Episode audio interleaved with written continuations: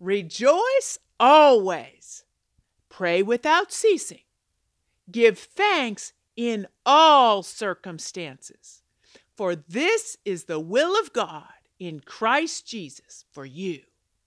1 Thessalonians 5 16 through 18. Dear friends, how often and for how long do you normally pray? Now, don't worry, God isn't hovering with a stopwatch. For what do you pray past your personal wish list? Do you pray at all? God's holy word is clear and consistent about prayer. Pray often about everything. Have you ever heard the phrase foxhole Christian? I do believe its genesis was one of the big wars, with the point being some bow before the Almighty only in times of travail. Might that describe you? Do you speak often to your Father about all things, big and small? Or do you consult Him only when you're in a bind? Or maybe there's something you're sure you really, really need. Is it your yearning that brings you before the Father? Let's ponder a few other scriptural phrases on prayer. Pray on all occasions with all kinds of prayers. Always keep on praying. Be faithful in prayer. Pray continually. Fervent prayer accomplishes much.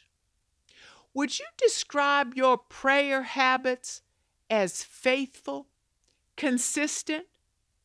What about fervent as described by Brother James? Do you think there could be any correlation between your prayer faithfulness and your fitness faithfulness? Oh, ouch, I know that hurt. That one just popped right out of my mouth.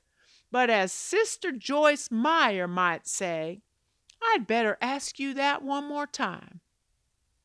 Do you think there could be any correlation between your prayer faithfulness and your fitness faithfulness? Brothers and sisters, we all need to constantly remember how weak, broken, and sinful we are buried down into our DNA.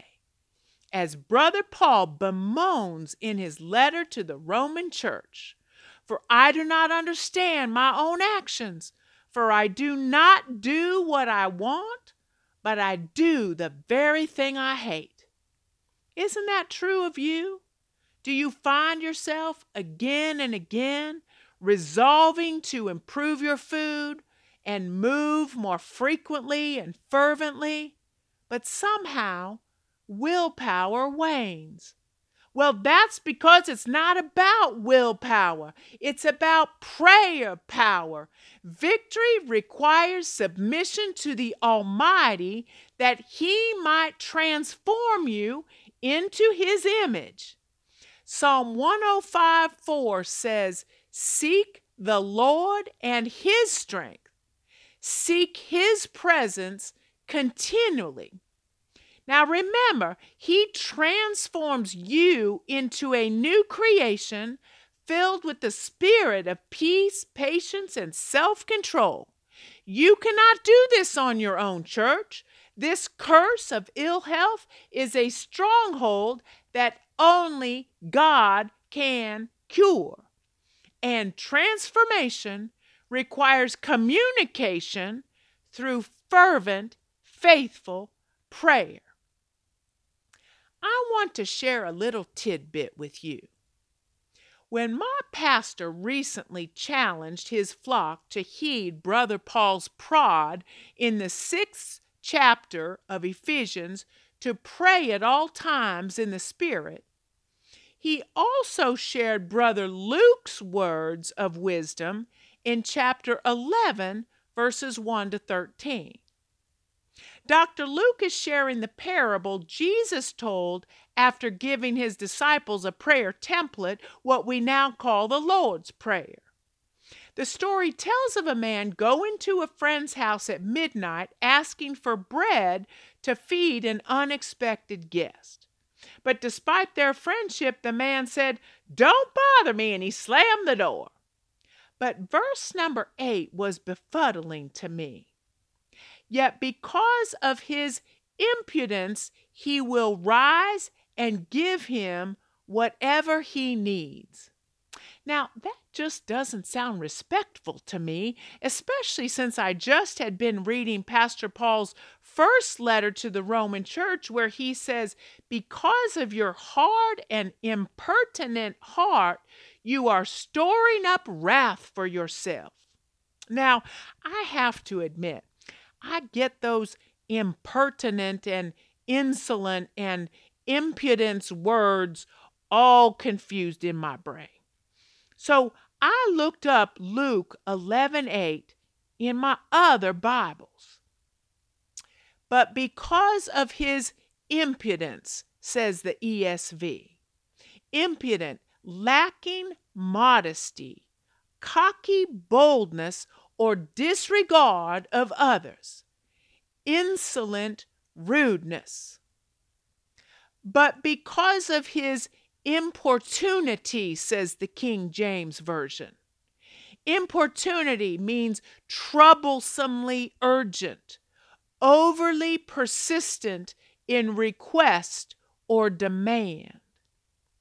Yet because of his boldness, says the NIV, boldness, intrepid, showing or requiring a fearless, daring spirit, impudent, presumptuous, assured, confident. Okay, I thought to myself, boldness didn't sound quite so brash. But it was the note in my NIV Life Application Bible that turned the lights on for me. Persistence or boldness in prayer overcomes our insensitivity, not God's. To practice persistence does more to change our hearts and minds than His and it helps us understand and express the intensity of our need. Persistence in prayer helps us recognize God's work. Aha! There it is, church. Persistence in prayer changes our hearts, it validates our need. And when the good Lord finally answers our pleas, we know He did it, we didn't. We raise our hearts in gratitude and thanksgiving. He turned His face toward us. Glory be to God. That is true heart transformation. So let me ask you, church do you want to be healed? Do you want to be released from the bondage of disease and despair?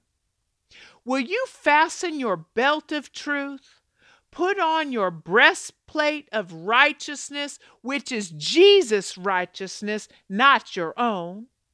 Will you take up your shield of faith, helmet of salvation, and the sword of the Spirit, which is the Word of God? Do you believe in the power of persistent prayer? Are you willing to be bold, impudent, showing a fearless, daring, faithful spirit in prayer? Then make it a priority. Pray habitually. Pray fervently, brashly, insolently, impudently Create time to pray, believing your God will supply all your needs according to his riches and glory in Christ Jesus. Live well, my friends. Grace.